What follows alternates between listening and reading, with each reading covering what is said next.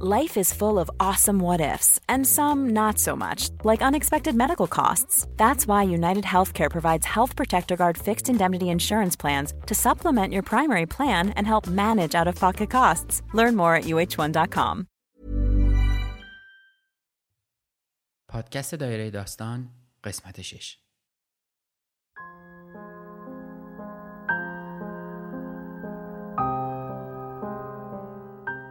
ما هممون به نوعی با تنهایی درگیریم.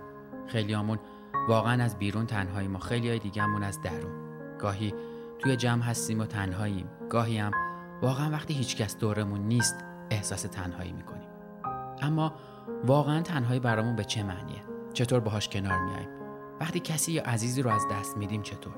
با تنهایی نبودنش چطور روبرو میشیم؟ آیا واقعا روزی میاد که ما تنها نباشیم؟ اینا همه سوالاییه که من سالهاست باهاشون زندگی میکنم.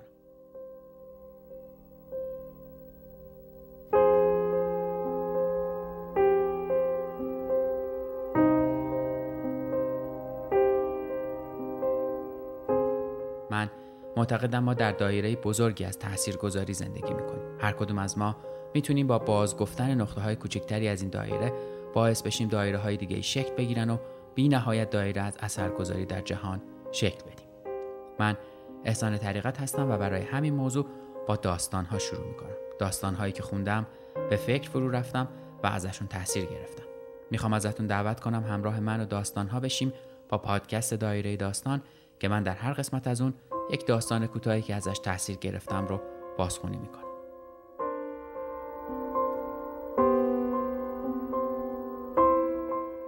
سلام، به ششمین دایره داستان خوش اومدید.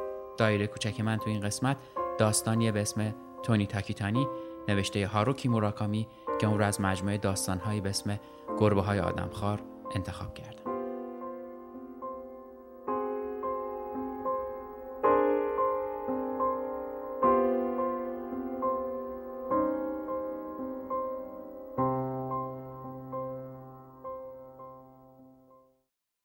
اسم واقعیش همین تونی تاکیتانی بود.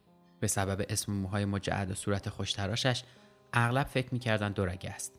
این موضوع مال بعد از جنگ بود که سربازهای آمریکایی بچه‌های زیادی از خودشان به جا گذاشته بودند. اما پدر و مادر تونی تاکیتانی صد درصد ژاپنی بودند. پدرش شوزابورو تاکیتانی در نواختن ترومبون جاز کمابیش مشهور بود. اما چهار سال پیش از شروع جنگ جهانی ناچار شد به سبب روابط عاشقانه با زنی توکیو را ترک کند. با خود گفت حالا که قرار است از شهر برود بهتر از ترک دیار کند و فقط با یک ترومبون خود را به چین رساند. در آن روزگار ناگازاکی تا شانگهای را با قایق یک روزه می رفتند. شوزابورو مال و ملکی در توکیو یا هیچ جای ژاپن نداشت که پروایی از دست دادنش را داشته باشد. پس بدون تأسف رفت. گمان می کرد اگر بشود گفت شانگهای با اقواهای ماهرانه‌اش بیشتر از توکیو به شخصیتش می خورد.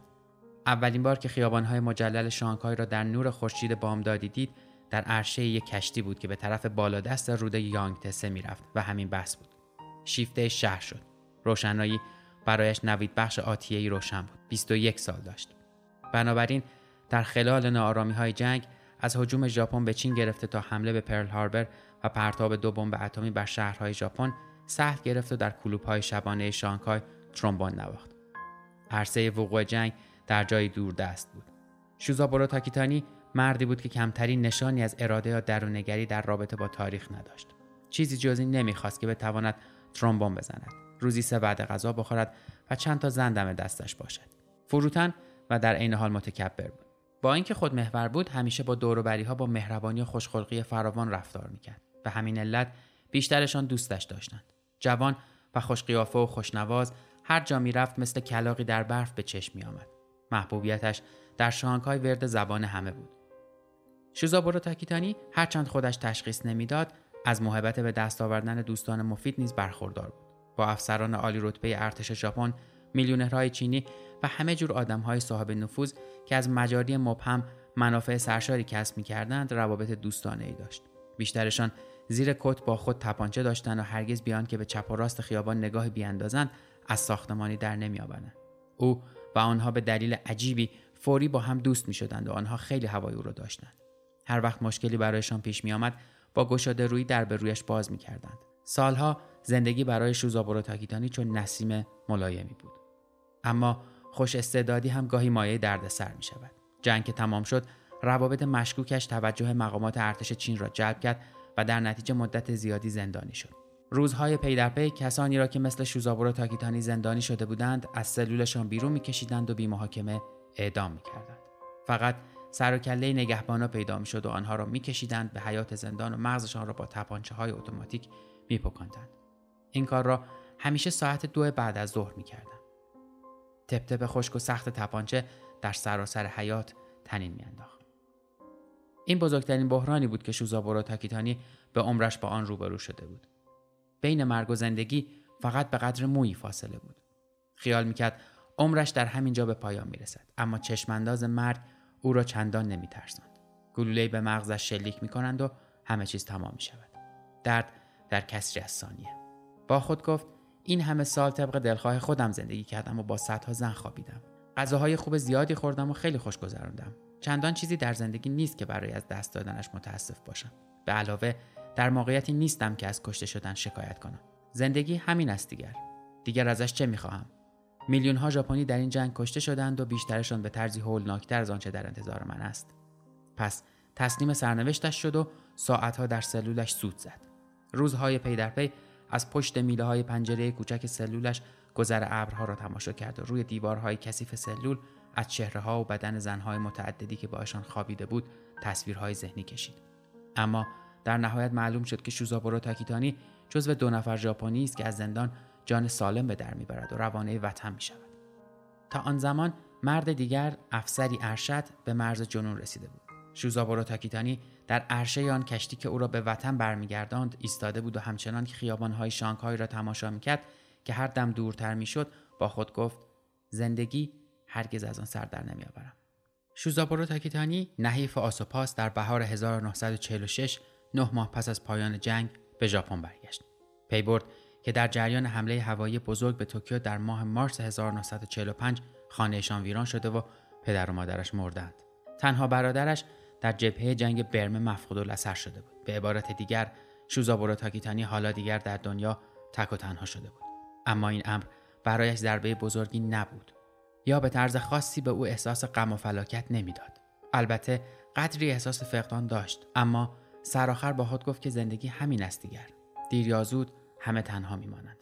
در این زمان سی ساله بود و دور از سن گله و شکایت از تنهایی. احساس میکرد که انگار سالها بر او گذشته است، اما همه‌اش همین. هیچ احساس دیگری در درونش نمیجوشید. بله، شوزابورو تاکیتانی به هر حال جان سالم به در برده بود و تا جان داشت به فکر راههایی میافتاد که بتواند به زندگی ادامه دهد.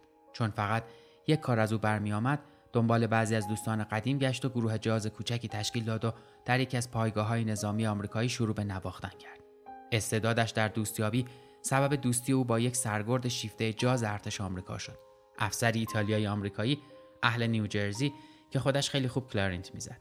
او که سرگرد سررشته‌داری بود، توانست هر صفحه‌ای را که شوزابورو تاکیتانی می‌خواست یک راست از آمریکا برایش بگیرد. این دو غالباً در زمان فراغت با هم بودند. شوزابورو تاکیتانی اغلب به دفتر سرگرد میرفت، یک قوطی آبجو باز میکرد و به جاز شادمانه بابی هکت، جک تی گاردن یا بنی گودمن گوش میداد و تا آنجا که میتوانست از اجراهای خوبشان چیزی یاد میگرفت. سرگرد برایش همه جور خوراک و شیر و مشروب که در آن ایام کمیاب بود فراهم میکرد. او با خود میگفت بد نیست، برای زندگی زمانه بدی نیست. شوزابورو تاکیتانی در هزار و نهصد و چهل و هفت ازدواج کرد. زن تازه‌اش یکی از خاله‌زاده‌ها بود. روزی اتفاقی در خیابان به هم خوردند و با هم برای نوشیدن چای رفتند و از روزگار قدیم و قوم و خویش‌ها حرف زدند. از آن به بعد مرتب یکدیگر را می‌دیدند و طولی نکشید که با هم زندگی کردند. حدس مقرون به صحتی است که زن حامله شده بود. دست کم این چیزی بود که تونی تاکیتانی از پدرش شنیده بود. تونی تاکیتانی ابداً نمی‌دانست پدرش شوزابورو تاکیتانی چقدر مادرش را دوست می‌داشت. به گفته پدرش او زن زیبا و آرامی بود، اما از سلامتی چندانی برخوردار نبود. یک سال پس از ازدواج پسری برایش زایید و سه روز پس از آن مرد و بی سر و صدا و سری جسدش را سوزاندند. نه گرفتاری زیادی کشید و نه رنج درخور اعتنایی را تحمل کرد. فقط در عدم محو شد. انگار کسی پشت صحنه رفته و چراغ را خاموش کرده باشد. شوزابورو تاکیتانی از این حادثه سرگشته بود. از چنین عواطفی احساس غریبگی می‌کرد. انگار به هیچ وجه نمی‌فهمید مرگ یعنی چه و به هیچ نتیجه خاصی هم نمی‌رسید که این مرگ چه معنایی برایش دارد. تنها کاری که توانست بکند این بود که آن را موضوعی تمام شده تلقی کند. به این ترتیب این احساس به او دست داد که یک چیز پهن دیسک مانند بلعیده که در گلویش مانده است. نمی‌توانست بگوید چیست و چرا آنجا مانده است. این شی سر جایش مانده بود و مانع میشد به آنچه بر سرش آمده عمیق‌تر فکر کند.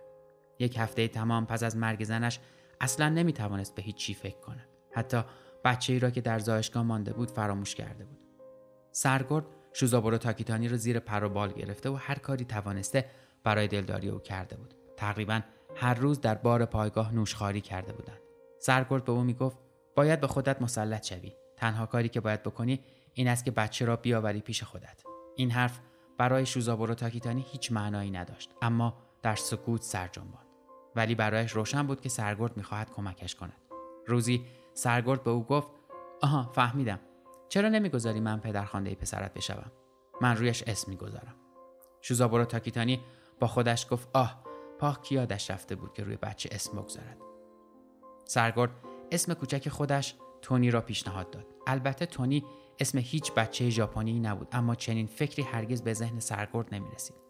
شوزابورو تاکیتانی به خانه که رسید، اسم تونی تاکیتانی را روی کاغذ نوشت، به دیوار آویزان کرد و تا چند روز به آن زل زد. هم، تونی تاکیتانی بد نیست، بد نیست. اشغال ژاپن از طرف آمریکا احتمالاً تا مدتی طول می‌کشید و یک نام برازنده آمریکایی شاید هنوز بعضی جاها به درد بچه می‌خورد. اما برای بچه زندگی با چنین نامی سخت بود. بچه‌های مدرسه سر به سرش می‌گذاشتند که دورگی است و هر وقت اسمش را به کسی میگفت واکنششان یا حیرت بود یا نفرت. بعضی‌ها خیال می‌کردند شوخی ناجوری است و بعضی با عصبانیت واکنش نشان می‌دادند. برای دسته‌ای روبرو شدن با بچه‌ای به نام تونی تاکیتانی به معنای سرگشودن زخم‌های کهنه بود. این تصمیم فقط در دنیا را به روی بچه می‌بست. هیچ وقت دوست واقعی نداشت، اما این قضیه چندان ناراحتش نمی‌کرد. این موضوع را طبیعی می‌دانست که به حال خودش رها شود. این به نوعی اساس زندگی بود. به سن بلوغ که رسید، پدرش مدام با گروه نوازندگان در سفر بود. بچه که بود، خدمتکاری می‌آمد که روزها از او مراقبت کند، اما در دوره آخر راهنمایی دیگر می‌توانست امورات خود را بگذراند. برای خودش غذا درست می‌کرد، شب‌ها در را قفل می‌کرد و تنها می‌خوابید. نه اینکه احساس تنهایی نکند، فقط اینجوری راحت‌تر بود تا اینکه کسی مدام دور و برش بپلکد. شوزابورو تاکیتانی بعد از مرگ زنش به دلایل دیگری ازدواج نکرد. البته دوستان مؤنث فراوانی داشت، اما هرگز هیچ کدام را به خانه نمی آورد. او هم مثل پسرش عادت داشت امورات خود را به تنهایی بگذراند. پدر و پسر آنقدرها هم که دیگران از طرز زندگیشان تصور می‌کردند از هم دور نبودند، اما چون هر دوشان از قماش آدم‌هایی بودند که به تنهایی و انزوا خو گرفته بودند، هیچ کدام در گفتن راز دل به دیگری پیش قدم نمی‌شد. شوزابورو تاکیتانی چندان به درد پدر بودن نمی‌خورد و تونی تاکیتانی چندان به درد پسر بودن. تونی تاکیتانی از طراحی خوشش می‌آمد و هر روز ساعت‌ها در اتاق دربستش می‌نشست و طرح می‌کشید. به خصوص دوست داشت طرح ماشین قلم‌انداز کند. نوک مدادها را همیشه تیز می‌کرد و طرح‌های روشن و صحیحی با تمام جزئیات از موتورسیکلت، رادیو، انواع موتورها و این جور چیزها می‌کشید. اگر طرح گلی را می‌زد، همه رگبرگ‌های آن را هم می‌کشید. هر کس هرچه میگفت بیهوده بود. این تنها راهی بود که برای طراحی میدانست. نمره‌هایش در نقاشی برخلاف مواد دیگر همیشه عالی بود و معمولاً در مسابقات نقاشی مدرسه جایزه اول را می‌برد. به این ترتیب برای تونی تاکیتانی طبیعی بود که از دبیرستان یک راست برود به دانشکده هنر که در پی این موضوع بیان که پدر و پسر هیچ اشاره‌ای به هم بکنند، طبعاً از هم جدا شدند تا برای تصویرگری آموزش ببیند. در واقع لازم نبود امکانات دیگری را در نظر بگیرند. در حالی که جوانهای دیگر همسن و سالش نگران شغل و زندگی آیندهشان بودند، او بی‌اعتنا به همه چیز به کشیدن طرح‌های مکانیکی دقیق خود پرداخت و چون زمانه‌ای بود که جوانان با شور و اشتیاق با قدرت‌های حاکمه و نهادهای دولتی درگیر می‌شدند، هیچ یک از معاصرانش کمترین ارزشی در هنر سودجویانه‌اش نمی‌دیدند. استادانش در دانشکده هنر به کارش با لبخندهای کجکی نگاه می‌کردند. همکلاس‌هایش به علت فقدان محتوای ایدئولوژی در آثارش از او انتقاد می‌کردند. تونی تاکیتانی متوجه نمی‌شد در کارهای آنها که به اصطلاح محتوای ایدئولوژیک داشت چه محاسنی نهفته است. همه نقاشی‌هایشان به نظر ناپخته، زشت و نادقیق می‌رسید. اما از دانشگاهی که فارغ التحصیل شد، همه چیز در نظرش تغییر کرد. تونی تاکیتانی بر اثر عملی بودن فوق‌العاده و مفید بودن تکنیکش هرگز در کاریابی مشکل نداشت. با آن دقتی که ماشین‌ها و معماری پیچیده را می‌کشید، هیچ کس قدرت رقابت با او را نداشت. همه می‌گفتند واقعی‌تر از شیء واقعی به نظر می‌رسد. تصویرهایش دقیق‌تر از عکس بود و چنان وضوحی داشت که هر توضیحی در برابرش بیهوده بود. یکهو تنها تصویرگری شد که همه دوستش داشتند. سفارش‌های بسیاری گرفت، از پشت جلد مجلات اتومبیل گرفته تا تصاویر آگهی‌ها، هر چه مربوط به مکانیزم‌ها می‌شد. از کار لذت می‌برد و خوب پول در می‌آورد. در این بین شوزابورو تاکیتانی همچنان شیپور زد. جاز مدرن از راه رسید، بعد جاز آزاد و بعد جاز الکترونیکی. اما شوزابورو تاکیتانی هیچ تغییری نکرد. همچنان به سبک قدیم نواخت. نوازنده درجه یکی نبود، اما اسمش هنوز هم توجه عده‌ای را جلب می‌کرد. بنابراین همیشه کار داشت. هر چرا که مطلوب طبعش بود داشت و همیشه زنی دم دستش بود. زندگیش از لحاظ ارضای نیازهای شخصی خیلی موفق بود. تونی تاکیتانی هر دقیقه از وقت فراغت را برای کار می‌گذاشت. بیان که سرگرمی دیگری منبع الهامش را بخشکاند، در سن سی و پنج سالگی مختصر ثروتی هم به هم زد. گذاشت مردم حرف خرید خانه‌ای در محله اعیانی ستاگایا را در دهانش بگذارند و صاحب آپارتمان‌هایی شد که اجاره‌شان را می‌گرفت. حسابدارش مسئولیت درآمدها را به عهده گرفت. تونی تاکیتانی در این دوره از زندگیش با زن‌های متعددی سر و کار داشت. حتی در زمان جوانی با یکی از آنها مدت کوتاهی زیر یک سقف به سر برده بود، اما هیچ وقت ازدواج نکرد. در این مورد نیازی حس نکرده بود. خودش دستنها از پس آشپزی و نظافت و رختکشی برمی آمد و هر وقت کار مزاحم آن میشد، خدمتکاری می‌گرفت. هیچ وقت هم هوس بچه‌دار شدن به سرش نزد.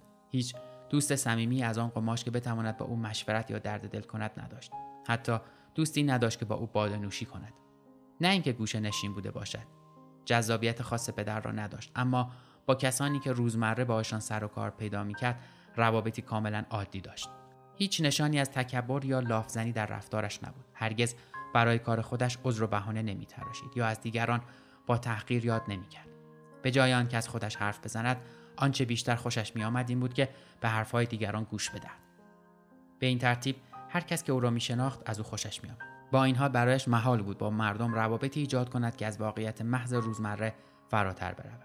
با پدرش هم بیش از دو سه سال یک بار به مناسبت کسب و کار دیدار نمی‌کرد. موضوع کسب و کار که تمام می‌شد، هیچ کدام از دو مرد حرفی با هم نداشتند. زندگی تونی تاکیتانی به این نحو ساکت و آرام می‌گذشت. با خودش می‌گفت شاید هرگز ازدواج نکنم. اما یک روز بی کمترین هشداری تونی تاکیتانی عاشق شد. چنان ناگهانی اتفاق افتاد که نمیشد باور کرد. دختره کارمند نیمه وقت یک شرکت انتشارات بود که برای بردن طرحی به دفتر او آمده بود. بیست و دو ساله و دختر ساکتی بود و در تمام مدتی که در دفترش بود لبخند ملایمی به لب داشت. خطوط صورتش دلنشین بود، اما راستش خوشگلی خارق‌العاده‌ای هم نداشت. با این همه کیفیتی در خود داشت که قلب تونی تاکیتانی را از جا می‌کند. اولین دفعه که او را دید، قفسه سینه‌اش تنگ شد و نفس کم آورد. اصلا نمیتوانست بگوید چه حالتی داشت که ضربه‌ای مثل صاعقه بر او فرود آمد. اگر هم برایش روشن میشد، نمیتوانست توضیح بدهد. دومین چیزی که توجه او را به خود جلب کرد، طرز لباس پوشیدنش بود. توجه خاصی به لباس پوشیدن دیگران نداشت. از آن مردها هم نبود که هر تکه لباس زنها را به خاطر بسپارند. اما در طرز لباس پوشیدن دختر کیفیتی چنان معرکه‌ای وجود داشت که سخت رویش تاثیر گذاشت. یا در واقع میشود گفت تکانش داد. زن‌های زیادی دور و برش بودند که با ظرافت لباس می‌پوشیدند و بیشترشان طوری لباس می‌پوشیدند که بر دیگران تأثیر بگذارند، اما این دختر باشان فرق داشت. چنان طبیعی و متین لباس پوشیده بود که انگار پرنده‌ای خود را به دست باد سپرده و آماده سفر به دنیای دیگر شده است. هرگز زنی را ندیده بود که لباس خود را با چنین لذت آشکاری بپوشد. چنین به نظر می‌رسید که لباس‌ها در تن او زندگی تازه‌ای از آن خود کردند. دختر پس از گرفتن تصویر گفته بود خیلی ممنون و او را برای مدتی سمم بک سر جایش میخکوب کرده بود. مات و مبهوت پشت میز بیکار نشسته بود تا شب رسید و اتاق کاملا تاریک شد. فردای آن روز به ناشر زنگ زد و بهانه‌ای تراشید تا دختر را باز به دفتر خود بکشاند. کارشان که تمام شد، به نهار دعوتش کرد. وقت غذا خوردن کمی حرف زدند. هرچند فاصله سنیشان پانزده سالی میشد، در کمال تعجب نقاط اشتراک زیادی داشتند که از آن حرف بزنند. در خیلی موضوعات با هم تفاهم داشتند. او هرگز به چنین چیزی برنخورده بود. دختر هم همینطور. دختر که اول کمی عصبی بود، رفته رفته آرام گرفت و راحت خندید و حرف زد. وقت جدا شدن تونی تاکیتانی گفت واقعا میدونید چطور لباس بپوشید. دختر با لبخندی ناشی از کمرویی گفت من از لباس خوشم میاد. بیشتر حقوقم خرج لباس میشه. بعد از آن چند بار با هم قرار گذاشتند. جای ثابتی نمیرفتند. یک جای خلوت گیر میآوردند که ساعت‌ها بنشینند و حرف بزنند. درباره گذشتهشان، درباره کارشان و درباره طرز فکر یا احساسشان در هر موردی. هرگز از حرف زدن با هم خسته نمی‌شدند. انگار خلأ یکدیگر را پر می‌کردند. دفعه پنجم که دختر را دید، از او تقاضای ازدواج کرد. اما او از دوره دبیرستان دوستی داشت.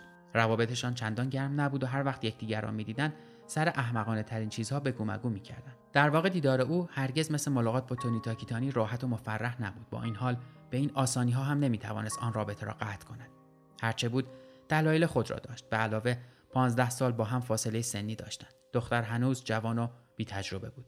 نمی‌دانست این ورطه پانزده ساله در آینده چه معنایی می‌دهد. گفت برای فکر کردن وقت می‌خواد. Life is full of awesome what ifs and some not so much, like unexpected medical costs. That's why United Healthcare provides Health Protector Guard fixed indemnity insurance plans to supplement your primary plan and help manage out-of-pocket costs. Learn more at U H one dot com. There's never been a faster or easier way to start your weight loss journey than with PlushCare. PlushCare accepts most insurance plans and gives you online access to board-certified physicians who can prescribe F D A-approved weight loss medications like Wegovy and Zepbound for those who qualify. Take charge of your health and speak with a board-certified physician about a weight loss plan that's right for you. Get started today at PlushCare.com slash weight loss. That's PlushCare.com slash weight loss. PlushCare.com slash weight loss. هر روزی که دختر به فکر کردن می‌گذراند، روزگار تونی تاکیتانی تلخ‌تر از زهر بود. دست و دلش به کار نمی رفت. تک و تنها می نوشید. ناگهان تنهایی او بر شانه‌هایش سنگینی کرد. منبع درد شد. زندان شد. با خود گفت تا حالا متوجهش نشده بودم. با چشم‌های یأس‌آلود به ضخامت و سردی دیوارهایی که احاطه‌اش کرده بودند زل می‌زد و با خود می‌گفت اگر درخواست ازدواجم را رد کند خودم را می‌کشم. پس به دیدنش رفت و احساس خود را دقیقاً برایش شرح داد. گفت زندگیش تا آن وقت چقدر با تنهایی توأم بوده، چقدر سالها را در تنهایی از دست داده و چطور او وادارش کرده همه اینها را دریابد. او زن جوان هوشمندی بود. از این تونی تاکیتانی خوشش آمد. از همان اول خوشش آمده بود و با هر دیدار بیشتر دوستش داشته بود. نمیدانست آیا به این احساس میشد عشق گفت یا نه، اما میدانست در درونش چیز معرکه‌ای هست و اگر بنای زندگی مشترک با او را بگذارد سعادتمند میشود. به این ترتیب با هم ازدواج کردند. تونی تاکیتانی با این ازدواج به دوره تنهایی خود خاتمه داد. صبح که بیدار میشد، اولین کارش این بود که او را بجوید. وقتی میدید کنارش خوابیده، خیالش راحت میشد. هر وقت کنارش نبود، نگران میشد و خانه را دنبالش زیر پا میگذاشت. این حال تنها نبودن به فهمی نفهمی برایش غریبه بود. خود این نکته که دیگر تنها نیست به وحشت انداختش که مبادا روزی باز تنها شود. این سوال مدام در ذهنش دور میزد. آن وقت چه کند؟ گاه این هراس عرق سردی بر تنش مینشاند. در سه ماه‌های اول ازدواجشان اسیر این ترس بود، اما رفته رفته که به زندگی تازه خو گرفت و امکان غیب زدن ناگهانی او کاهش یافت، ترس هم کم کم ناپدید شد. سرانجام آرام گرفت و در سعادت تازه و آرامش بخشش غوطه ور شد. روزی با هم برای شنیدن نوازندگی شوزابورو تاکیتانی رفتند. زن می‌خواست بداند پدر شوهرش چطور می‌نوازد. پرسید: پدرت بدش نمی‌آید که ما برای شنیدن نوازندگیش برویم؟ او گفت: احتمالاً نه. به کلوب شبانه گینزا رفتند که شوزابورو تاکیتانی در آنجا اجرا داشت. از زمان کودکی اولین بار بود که تونی تاکیتانی برای شنیدن نوازندگی پدرش میرفت. شوزابورو تاکیتانی دقیقاً همان آهنگ‌های روزگار قدیم را مینواخت. همان نغمه‌هایی که تونی تاکیتانی اغلب در زمان کودکی شنیده بود. سبک نواختن پدرش نرم و باشکوه و ملیح بود. هنر نبود، اما به طرزی ماهرانه و حرفه‌ای مینواخت که حال خوشی به شنونده میداد. تونی تاکیتانی نشست و گوش سپرد و بیش از حد معمول نوشید. اما همچنان که گوش به اجرا سپرده بود، چیزی در موسیقی این احساس را به او داد که انگار لوله باریکی بی صدا و بی امان از لای و لجن پر می شود.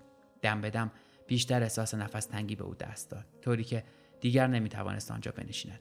احساس می کرد این موسیقی که حالا می شنود با آن که از نوازندگی پدرش یادش مانده بود فرق دارد. البته آن یکی مال سالها پیش بود و از هر چه بگذریم او با گوشهای یک کودک شنیده بود، اما فرقان به نظرش خیلی مهم بود. خیلی ناچیز، اما قاطع و در نظرش کاملا روشن. دلش میخواست از صحنه بالا برود و دست پدرش را بگیرد و از او بپرسد این چیه بابا؟ چرا این همه فرق کرده؟ اما البته هیچ کاری نکرد. دلیلش این بود که نمیتوانست آنچه را که به ذهنش رسیده شرح دهد. بنابراین هیچ نگفت. به جای آن تا آخر به اجرای پدرش گوش داد و ویسکی با آب نوشید. وقتی تمام شد او و زنش کف زدند و به خانه رفتند. در زندگی زناشوی این زوج ابر تیره‌ای وجود نداشت. هرگز با هم دعوا مرافعه نمی‌کردند و کار مرد با موفقیت همشکی پیش می‌رفت. اوقات خوشی را با هم می‌گذراندند، با هم اختلاط می‌کردند، قدم می‌زدند و فیلم می‌دیدند و به سفر می‌رفتند. زن با همه جوانی کدبانوی قابلی بود. از فضیلت میانه‌روی برخوردار بود. در امور خانه‌داری چالاک و کارآمد بود و هرگز برای شوهرش جای نگرانی نمی‌گذاشت. با این حال یک چیز موجب دغدغه شوهرش می‌شد و آن وسوسه خرید لباس بود. به محض اینکه لباسی می‌دید نمی‌توانست در برابر خریدنش مقاومت کند. صورتش برق عجیبی میزد و حتی صدایش عوض میشد. تونی تاکیتانی اولین بار که این حال را دید خیال کرد او مریض شده است. در واقع قبل از ازدواج آن را دیده بود، اما در سفر ماه عسلشان به اروپا جدی‌تر شده بود. زن در طول سفر بیش از حد لباس خریده بود. در میلان و پاریس مثل جن‌زده‌ها از بام تا شام بوتیک‌ها را زیر پا گذاشته بود. جاهای دیدنی را اصلاً ندیده بودند. هرگز نه دوما را دیده بودند نه لوور را. والنتینو، میسونی، ایو سن لورن، فراگامو، آرمانی، سروتی، جانفرانکو فره. با چشمانی مسحور هر چرا که دم دستش می آمد برمی داشت و شوهر دنبالش بود و صورت حسابها را پرداخت می کرد. کم کم داشت نگران می شد که مبادا کارت اعتبارش به آن هزینه ها قد ندهد. بعد از برگشتن به ژاپن هم این تب فروکش نکرد. تقریبا هر روز به خریدن لباس های تازه ادامه داد. شماره لباس هایش سر به آسمان می زد. برای نگهداریشان چندین کمد بزرگ لازم داشت تا با آنها نظم بدهد. داد یک کابینت هم برای کفشایش درست کردند. با این حال فضای کافی برای آنها نداشت. سرآخر تونی تاکیتانی یک اتاق کامل را به لباسایش اختصاص داد. در خانه بزرگشان اتاق زیاد داشتند و از بابت پول هم مشکلی نبود. به علاوه هر چرا که می‌خرید با چنان ظرافتی می‌پوشید و وقتی لباس تازه‌ای به دست می‌آورد چنان خوشحال می‌شد که تونی تاکیتانی تصمیم گرفت گله نکند. با خود گفت ولش کن بابا، هیچ کس کامل نیست. اما وقتی تعداد لباسهایش آنقدر زیاد شد که در یک اتاق جا نگرفت، حتی تونی تاکیتانی هم به تردید افتاد. روزی که زنش در خانه نبود، لباسها را شمرد. حساب کرد زنش میتواند روزی دو بار لباس عوض کند و تا دو سال دیگر هیچ لباس تکراری نپوشد. هر جور که نگاه میکردی، لباسهایش خیلی زیاد بود. نمیفهمید چرا همچنان لباس میخرد، آن هم با این ولع. آنقدر سرگرم خریدن لباس میشد که وقت پوشیدنشان را نداشت. به فکر افتاد مبادا مشکل روانی داشته باشد. اگر اینطور بود باید یک جا جلویش را میگرفت. شبی بعد از شام دل به دریا زد. گفت کاش یه جوری دست از این همه لباس خریدم برداری. موضوع پول در بین نیست. حرف اون رو نمیزنم. مطلقاً اعتراضی ندارم. هر چی لازم داری بخری و خوشحال میشم اینقدر خوش پوشی. اما راست راستی این همه لباسای گرون قیمت لازم داری؟ زنش سر به زیر انداخت و مدتی به این حرف فکر کرد. بعد نگاهش کرد و گفت البته حق با توست. این همه لباس لازم ندارم. خودم میدونم. ولی با اینکه میدانم اختیارم دست خودم نیست. لباس قشنگ که ببینم چاره‌ای ندارم جز خریدنش. چه لازم داشته باشم چه نه و چه زیادی داشته باشم و چه نه، ربطی به موضوع نداره. نمیتوانم جلوی خودم را بگیرم. گفت اما با این حال سعی میکنم خودم را معالجه کنم و اضافه کرد مثل اعتیاد به مواد مخدر است. اگر به همین ترتیب ادامه بدهم طولی نمیکشد که خانه برای لباسهایم جا نداشته باشد. به این ترتیب یک هفته در خانه را به روی خود بست و از فروشگاه‌های لباس دوری کرد. این مدت برایش رنج زیادی در بر داشت. احساس می‌کرد در سطح سیاره‌ای با هوای اندک راه می‌رود.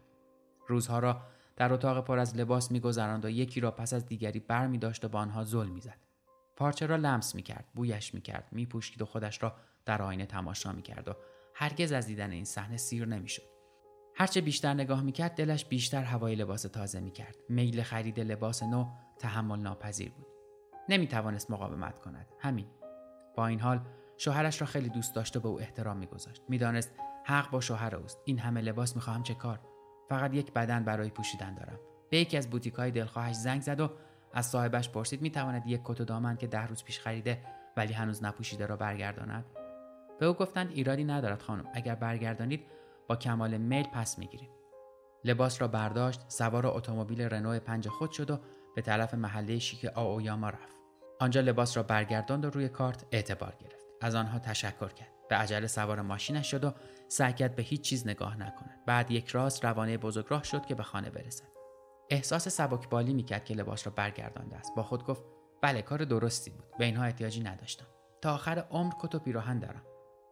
اما وقتی با یک رج ماشین پشت چراغ قرمز منتظر سبز شدن ایستاد، کت و پیراهن همه ذهنش را اشغال کرد. رنگ‌ها، برش و بافت، همه جز به جز یادش بود. به همان روشنی مجسمش میکرد که انگار پیش چشم اوست.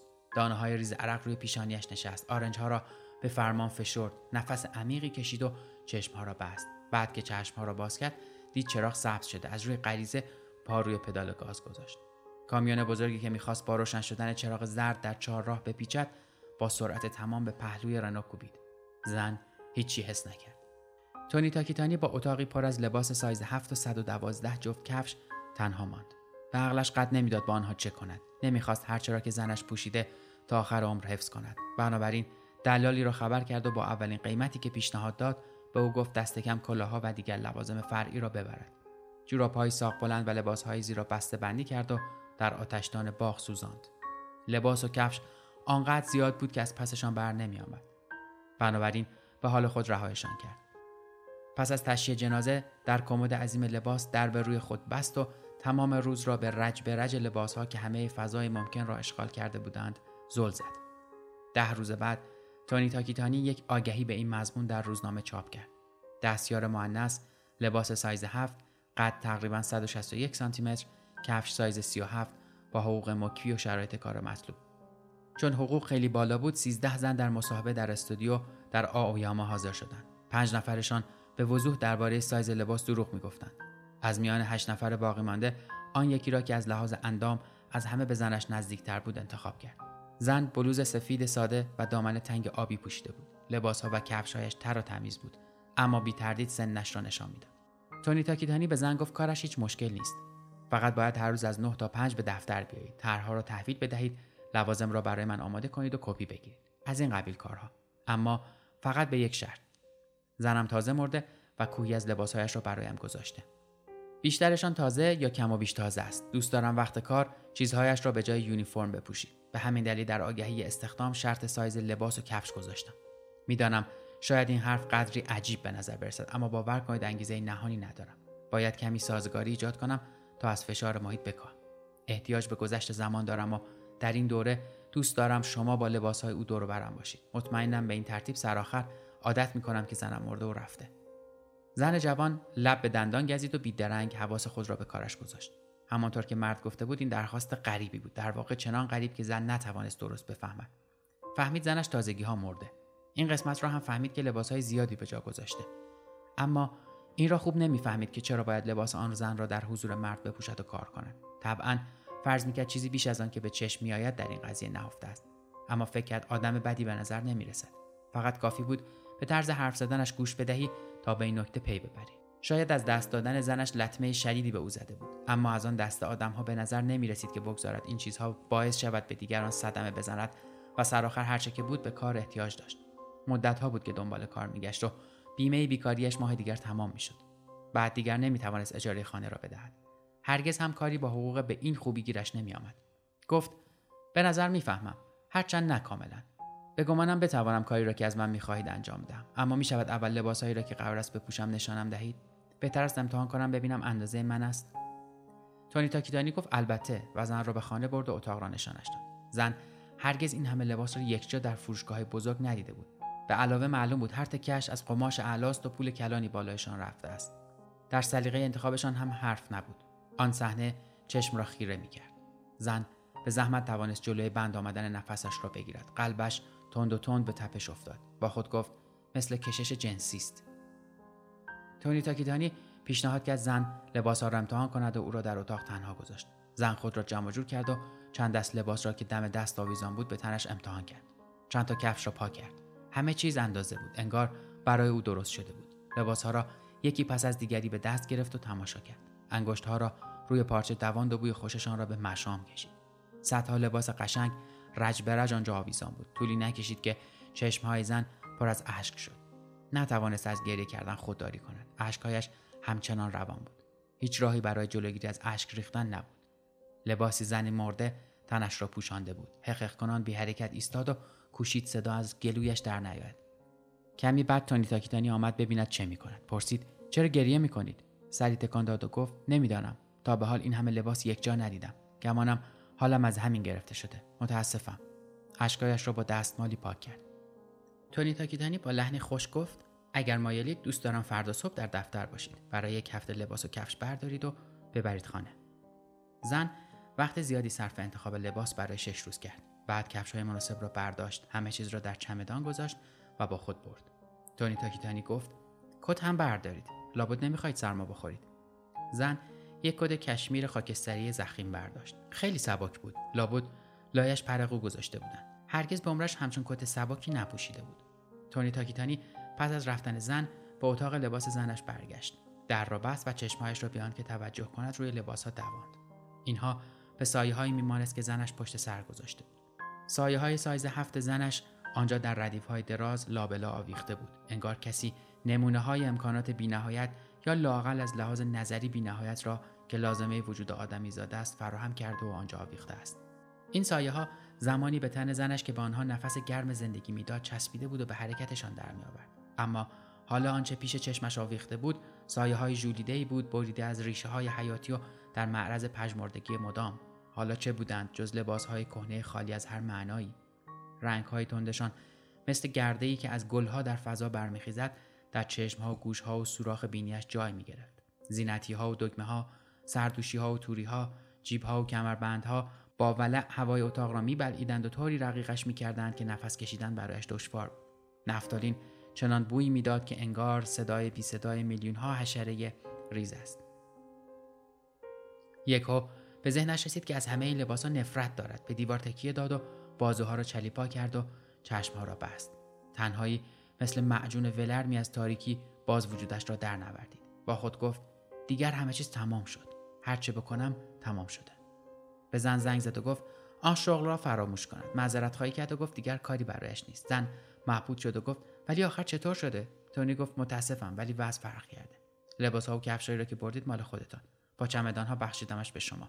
فقط خواهش می‌کنم اصلا این قضیه را فراموش کنید و لطفاً از آن با کسی حرف نزنید. زن هیچ از این قضیه سر در نیاورد و هرچه بیشتر برای جواب گرفتن پا فشرد کمتر نتیجه گرفت. سر آخر گفت متوجهم و گوشی را گذاشت. زن چند لحظه‌ای از دست تونی تاکیتانی عصبانی بود، اما خیلی زود به این نتیجه رسید که شاید اوضاع به بهترین نحو تمام شده است. همه چیز از همان ابتدا عجیب و غریب بود. از اینکه کارش را از دست داده متأسف بود، اما فکر می‌کرد یک جوری اوضاع را راستوریس می‌کند. لباسایی را که از خانه تونی تاکیتانی آورده بود باز کرد، چین و چروکشان را گرفت و در کمد خود آویخت. کفش‌ها را در جا کفشی دم در گذاشت. در قیاس با این تازه رسیده‌ها، کفش‌ها و لباس‌های خودش بدجور مفلوک بود. حس می‌کرد که اینها از جنس دیگری است و از مواد خامی با ابعاد دیگر درست شده. بلوز و دامنی را که برای مصاحبه پوشیده بود از تن درآورد، آویزانشان کرد و شلوار جین و بلوز گرم کن پوشید. بعد کف زمین نشست و آبجوی تگری نوشید. با یادآوری کوه لباس‌هایی که در خانه تونی تاکیتانی دیده بود آهی کشید. با خود گفت یک عالمه لباس قشنگ و آن صندوقخانه که از تمام آپارتمان من بزرگتر بود. وقت و پولی را که صرف خرید آن همه لباس شده تصور کن، اما حالا زنی که این کار را کرده مرده و یک اتاق پر از لباس‌های سایز هفت از خودش به جا گذاشته. نمیدانم مردن و جا گذاشتن این همه لباس قشنگ چه حالی دارد. دوست‌های زن خوب می‌دانستند که او بی پول است، بنابراین تعجب می‌کردند که در هر مجلسی لباسی تازه می‌پوشد، آن هم لباس‌های خوش دوخت و گرانبها. از او می‌پرسیدند آخر همچون لباسایی از کجا آورده‌ای؟ و او سری می‌جنباند و می‌گفت قول دادم نگویم. به علاوه اگر بگویم حرفم را باور نمی‌کنی.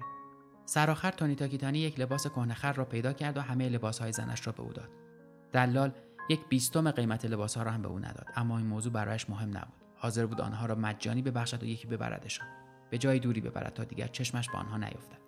اتاق که خالی شد، تونی تاکیتانی سال‌های سالان را همچنان دست نخورده نگه داشت. چندی به چندی به آن اتاق می‌رفت و یکی دو ساعتی آنجا می‌ماند و کار خاصی هم نمی‌کرد و ذهنش را به چیزی مشغول نمی‌داشت. روی زمین می‌نشست و به دیوارهای لخت و سایه‌های زن مرده‌اش ظلم می‌زد. ماها که گذشت، توانایی یادآوری چیزهایی را که در این اتاق بود از دست داد، اما خاطره رنگ و بویشان پیش از آن که بفهمد رنگ باخت. حتی احساسات زنده‌ای که زمانی در دل می‌پروراند، پس کشید. انگار از منطقه حافظه‌اش رخت می‌کشد. حافظه‌اش چون مهی در نسیم تغییر شکل می‌داد و با هر تغییری ضعیف‌تر می‌شد. هر خاطره‌ای حالا سایه سایه سایه بود. تنها چیز ملموس برایش حس فقدان بود. گاهی به زحمت میتوانه صورت زنش را مجسم کند، اما آنچه غالباً یادش میآمد آن زن بود. زنی پاک، غریبه که با دیدن صحنه لباسهایی که زنش به جا گذاشته بود، بی اختیار اشک می‌ریخت. یاد صورتش که هیچ بچه تمایزی نداشت و کفش‌های چرمی‌اش افتاد. گریه بی صدایش با این صحنه در ذهنش جان گرفت. دلش نمی‌خواست یاد این چیزها بیفتد، اما بی اختیار در ذهنش زنده می‌شد. مدت‌ها پس از آن که همه چیز از جمله نام زن را فراموش کرده بود، قیافه‌اش جور عجیبی در حافظه‌اش ماند. دو سال پس از مرگ زنش، پدر تونی تاکیتانی به سرطان کبد از دنیا رفت.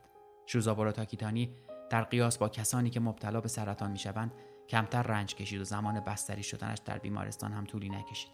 چنان مرد که انگار به خواب رفته باشد. از این بابت زندگی دلخواهی را به انجام رساند. شوزابورو تاکیتانی گذشته از کمی پول نقد و سهام، چیزی که بشود به آن دارایی گفت، به جا نگذاشت. فقط سازش ماند و مجموعه‌ای عظیمی از صفحه‌های جاز. تونی تاکیتانی صفحه ها را توی کارتون‌هایی که شرکت سازنده درست کرده بود گذاشت و بر کف اتاق خالی گذاشت. چون صفحه ها بوی کپک زدگی میداد، تونی تاکیتانی مجبور شد گهگاه پنجره ها را باز کند تا هوا عوض شود. فقط برای این کار پا به اتاق میگذاشت. یک سال به همین منوال گذشت، اما نگه داشتن کوهی از صفحه در خانه روز به روز بیشتر مایه دردسر میشد. غالباً فقط فکر کردن به این موضوع وقتی آنجا مینشست نفسش را بند میآورد. گاهی هم نصف شب بیدار میشد و دیگر خوابش نمیبرد. خاطراتش مبهم شده بود، اما هنوز با تمام وزنی که خاطرات میتوانند داشته باشند در جای خود استوار بود. یک خریدار صفحه‌های کهنه پیدا کرد و از او قیمت گرفت. چون صفحه‌های قیمتی در این مجموعه بود که دیگر تکثیر نمیشد، مبلغ چشمگیری بابتش به دست آورد که به خرید اتومبیل کوچکی کفاف میداد. اما برای او این پول ارزشی نداشت. کوه صفحه را که از خانه بردند، تونی تاکیتانی واقعا تنها شد.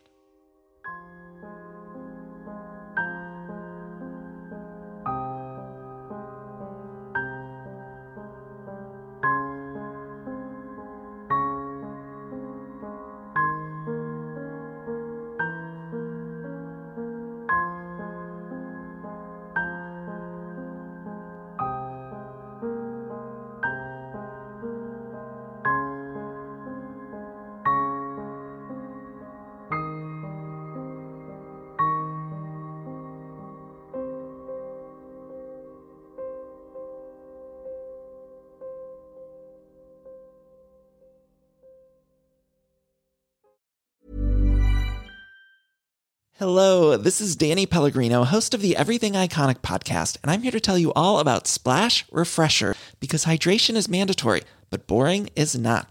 Now, I love my water, but if I don't spice it up, I'm not going to finish what I took out of the fridge. That's why I love my Splash Refresher, which is flavorful, delicious, bright, hydrating, and zero calories. The wild berry flavor is my fave. No, wait, is the pineapple mango flavor my fave? You know what? All five craveable Splash Refresher flavors are my fave because they're so delicious. So get hydrated and enjoy it with Splash Refresher.